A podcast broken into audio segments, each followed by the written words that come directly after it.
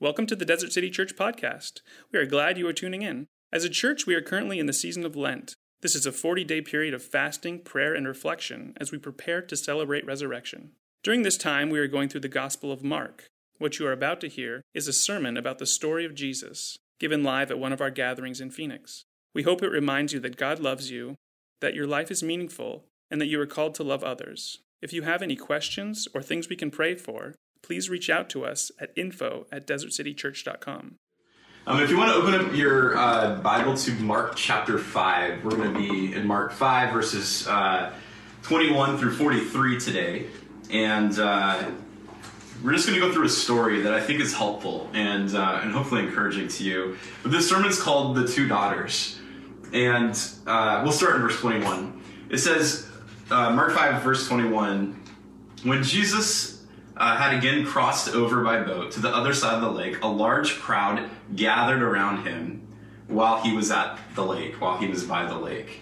So, this is a story of Jesus crossing over a lake. And if you remember uh, the sermon last week, he was on the other side of the lake in a region called the Decapolis, where he met this man that was possessed by these evil spirits. There was this crazy story where Jesus has this encounter with the man. The evil spirits leave him. They go into uh, the herd of pigs that run off a cliff. And Mark is kind of communicating to us that Jesus has authority over um, evil spirits in that passage. Well, this is a new story. Jesus has crossed over the lake. Remember, the people asked him to leave, uh, to leave the region and to go away, so Jesus does. And now he's back on the other side of the lake, um, back in kind of the Jewish region um, of uh, the Sea of Galilee. And so the story continues in verse 22. It says, Then one of the synagogue leaders named Jairus came, and when he saw Jesus, uh, he fell. Um, he fell at his feet and he pleaded earnestly with him. My daughter is dying, he said. Please come and put your hands on her so that she will be healed and live. So Jesus went with him. So you think about this plea. This is a man, his name is Jairus, Jairus uh, if you want to mispronounce that uh, correctly, Jairus. Um, but he's one of the synagogue leaders in this town. And uh, if you remember, if you've been reading and following along with Mark, uh, the Gospel of Mark, um, the, Jew- the Jewish religious leaders are not happy with Jesus. They're skeptical of him. Um, they uh, they don't want to be really affiliated with with what uh, who he is, what he's doing. And uh, so for Jairus to come to Jesus with this plea and invite Jesus to come to his house means that he's probably desperate. He's probably tried everything. Yet he tells us that his daughter is dying. She has some sort of sickness, and they can't figure out uh, what it is. And I have two daughters, um, so these these words are very haunting to me. My, I have a daughter, Sophia. She's 12, and Lila, she's three. And and I can't imagine ever uttering these words. Jairus comes to Jesus and he says, "Help me, my little daughter is dying." Um, he's completely desperate in this moment. And so the story continues. It says Jesus went, went with him and a large crowd followed and pressed around him. And a man was there, or a woman was there, who had been subject to bleeding for 12 years. She had uh, suffered a great deal under the care of many doctors and had spent all she had. Yet instead of getting better, she grew worse. So Jesus is following Jairus. This big crowd follows as well. And as he's going to this house uh, to meet with this girl that's dying, this lady shows up. And uh, and, and we, we, we told, were told a little bit about her condition. Um, she'd been subject to bleeding for 12 years. Um, she'd suffered uh, a great deal. She'd searched out, tried to find help in many different ways, and uh, and she's not getting better. She's getting worse. So she has this encounter where Jesus is walking on the road. This big crowd's following, and she breaks in. Now, a little bit of context about this woman. Um, what she had uh, been dealing with is she had been bleeding for 12 years. Um, basically in, in, this culture with some of the the, the uh, laws on what makes you clean and unclean uh, she was an untouchable. Um, from the jewish kind of old testament some of their law in leviticus 15 it tells us um, that uh, if you had this condition uh, or, or if you were bleeding um, especially for a woman uh, you would be unclean um, and anything that you touched was unclean and anyone who touched the thing that you touched was unclean as well and so uh, she's an outcast from society. She couldn't have a relationship with people. Uh, she couldn't keep a job, probably. Um, and when the bleeding started for her, that was probably meant like it was the end of her life as she knew it. Um, and so she's suffering a great deal. Now, when we look at some of these Old Testament laws um, about like what makes you clean or unclean, um, Moses had this understanding in the Old Testament. They had this understanding that um, some bodily discharges, um, when, when you had that, it made you a couple things. One, vulnerable to infection, and two, possibly dangerous uh, within a community of people. And so they had like these these laws that were given by Moses, by uh, by by God divinely inspiring Moses to write these laws um, about being clean or unclean. Well, we know now with modern, you know, science and technology. Back in like the 1860s, there was this man named Louis Pasteur, who's kind of the father of this thing called microbiology, where they started to realize, you know, there are these germs uh, that that cause disease, cause viruses, and and those spread. Now Moses is writing 3,000 years before Louis Pasteur has this discovery, and so for them, they had this understanding that uh, you you could be uh, vulnerable to infection. You can infect other people, and like what's happening here is is kind of like a biblical case for social distancing, right? That's kind of like that key word in our culture culture right now: social distancing with this coronavirus thing. Um, but but really, these laws were set in place, and for these women, uh, they they had to say seven days um, of of going through this ritual of becoming clean again um, before they could be kind of back into the community, and so um, there was this idea that we're protecting each other and uh, we're protecting ourselves by making sure that we're clean. So yeah, like this whole idea of social distancing has been going on. Now, for this woman, not only does she have this disorder that happens like once a month, uh, but but this is something that is every week for her. It's every day for her. She's constantly in this state, uh, which means she's always unclean. Um, and and so the community would have known that about her. She's this person that is just this untouchable in the culture. Um, and I don't know if you've been kind of following the news, but uh, uh, last week uh, there was a, a, basketball player, an NBA player on the Utah Jazz called his name's Rudy Gobert, and he was diagnosed uh, positive with this coronavirus. Now, if you saw anything on the news, Rudy Gobert wasn't taking it seriously, and during this. Uh, uh, press conference, he was going around touching all of the microphones, thinking he was funny, well, lo and behold, his teammate, Donovan Mitchell, gets sick, and then they find out there's this child that gets sick who he had given an autograph to. And so everyone's freaking out about Rudy, Go- Rudy Gobert. They're saying he's like Agent Zero. His teammates are ticked at him. Everyone's kind of blaming him. And you see what happens to him socially, whether it's fair or not. Everyone's mad at Rudy Gobert. Everyone thinks this is the guy that's infected everyone else. To the point that Rudy Gobert donated $500,000 to the Utah Jazz to help uh, help the people that are you know having work put on hold. So like this has affected him socially. It's totally affected him socially. Um, and you've imagined like this woman who is considered unclean in her culture, just the, the, the social outcast that she would have become, where everyone thinks we can't be around her, we can't touch her. Um, they also had all sorts of ways of trying to like remedy, you know, them uh, becoming clean again. So in the Talmud, um, this this Jewish uh, wisdom and, history talks about things that you could do to kind of remedy um, something like you know the bleeding. And so some were potions, some were these other superstitious things that we see as folly. But these are some of the things that this woman probably did to become clean. One remedy was consisted of drinking a goblet of wine containing a powder compounded of rubber, uh, aluminum, and garden uh, crocuses. Uh, another treatment consisted of a dose of Persian onions cooked in wine administered uh, with a summons, Arise out of your flow of blood.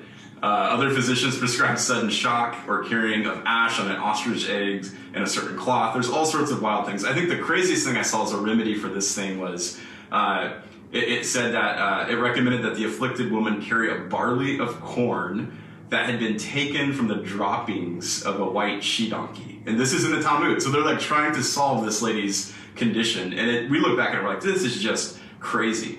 But what the, what the text tells us is that this woman who has been bleeding for 12 years has tried everything. She's tried everything to get healthy. And she's used up all of her resources, paying doctors, trying to do all these different things. And she comes to Jesus desperate Verse 27 in the story says, When she heard about Jesus, she came up behind him in the crowd and she touched his cloak because she thought, if I just touch his clothes, I will be healed. And immediately her bleeding stopped. And after she felt in her body that, uh, immediately her bleeding stopped, and she felt in her body that she has freed from suffering. She was freed from suffering in that moment. So she has heard about this Jesus from other people. She believes that this Jesus can, can heal her if she could just touch his clothes. She reaches out in the point of desperation and touches his clothes. That touch was a big deal because she's unclean. She's not supposed to touch anybody. And by her reaching out and touching Jesus, what would that make Jesus? And yet at that moment, we find that she is healed, that her body is free from suffering. And it says in verse 30, at once Jesus realized that power had gone out of him. And he turned around in the crowd and asked, Who touched my clothes? You see the people crowding around you. Uh, you see the people against you, the disciples answered. And yet you ask, Who touched me? They're looking at him and saying, There's people everywhere. Tons of people are crowding around you. And you think one person has touched you. But then here's a key verse it says, Jesus kept looking around to see who had done it. Jesus deeply cares. He knows something has happened. He understands that this power has left him, and he's trying to find the woman. Verse 33 says, The woman, uh, knowing what had happened to her, came and fell at his feet. And trembling with fear, she told him the whole truth. She said, He said to her, Daughter, your faith has healed you. Go in peace and be freed from your suffering. He looks at her and he says, Daughter, your faith has healed you. Go in peace and be freed from your suffering. This is significant that he says to her daughter. When you imagine her, uh, her, her kind of uh, uh, where she stood with her community, that she was this outcast, that she was unclean, that no, she had no family, there's no one else that's with her. And Jesus calls her daughter. In the midst of her being unclean, he's not offended that she touched him. He calls her daughter. Uh, I, I read that this is the only place where Jesus uses this term for any individual, for any woman in the New Testament, is for her. He says that she is his daughter. And what we find is that he's looking at her and he says, You didn't touch me and make me unclean, but you touched me and I have made you clean. This is the power of this encounter with Jesus. It instantly, she's, she's clean and she's freed from her suffering. Um, but while that is happening, in verse 35, it says, While Jesus was speaking and he has this encounter with this nameless woman, some people came from the house of Jairus. Remember, this is where the story started. Jairus' daughter is sick, she's dying. Some people came from the house and they said to Jairus, Your daughter has died. She's dead. Why bother this teacher anymore? And Jesus hears this. And in verse 36, it says, Overhearing what they said, Jesus told them, don't be afraid of this news, what has just happened. Just believe. And he did not let anyone follow except Peter, James, and John, the brother of James. Remember, Peter's there, and we've talked about in Mark. Uh, John Mark was probably writing Peter's account of the story of Jesus. So Peter is at this story, and Peter, James, and John follow Jesus and Jairus back to this home. It says in verse 38 uh, when they had come, uh, uh, came to the home of the synagogue leader, Jesus saw a commotion with people crying and wailing loudly. And he went in and said to them, Why all this commotion and wailing? So, this is the funeral process had already started for this young girl. And Jesus says, This child is not dead, but asleep. And then in verse 40, uh, they all laughed at Jesus. I think that's great. They laughed at him, they laughed at Jesus. But then it says, uh, going on in verse 40, after he put them all out, he took the child's father and mother and the disciples who were with him, and he went in to where the girl, the child, was. And he reached out and he took her by the hand, and he said to her, Talitha cum, which means, little girl, I say to you, get up. Another touch, this time Jesus reaching out, touches this child. And it says, immediately the girl stood up and began to walk around and she was 12 years old. And at this, they were completely astonished, and he gave strict orders not to let anyone know about this. And he told them to give her something to eat. I love that Jesus is like, get this girl food. Um, she's going to be okay. And uh, another great story of healing. But it's interesting, there in this story, you have, uh, you have two daughters, right? You have one daughter who's 12 years old She's the same age as my daughter, Sophia. You have another woman who's a daughter that Jesus calls her daughter, that she's been bleeding for 12 years, which means the moment her bleeding started, she was considered dead to her community. It was the same year that this little child was born. Um, one, one, entered into the world uh, physically, the other entered into a certain living death. They had both been alive or dead uh, for 12 years. One was rich, one was poor. One had a family, uh, and one was alone. One had a prominent name in the community. One has no name. We never learn the name of the woman with the bleeding. Uh, one had a father who loved her and would do anything for her, putting his own reputation on the line to come to Jesus to save her. And one doesn't have a father when the story starts, but Jesus calls her daughter. She's given a father who loved her and would do anything for her by putting his reputation on the line, allowing this woman to touch him. This is an amazing story of these two daughters. And it doesn't matter kind of what their circumstances are, what their story is, uh, what their standing is in the community. Jesus meets them both. He loves them both. He heals them both. What we find about Jesus in this story is that Jesus in Christ, we are freed from suffering. He meets this woman, doesn't just, I mean, I can't imagine what she was suffering physically, just to, to have that going on for 12 years, but also relationally in the community and he meets her and frees her from her suffering. And that phrase is used twice to describe her story. We also find in Christ, not only does he, does he free us from our suffering, but in Christ we find family. In Christ we find, uh, we, we find this loving family where Jesus is our father. And he looks at this woman and he says, You are my daughter. And even though you feel isolated and alone, you are mine. You are my daughter, and I love you.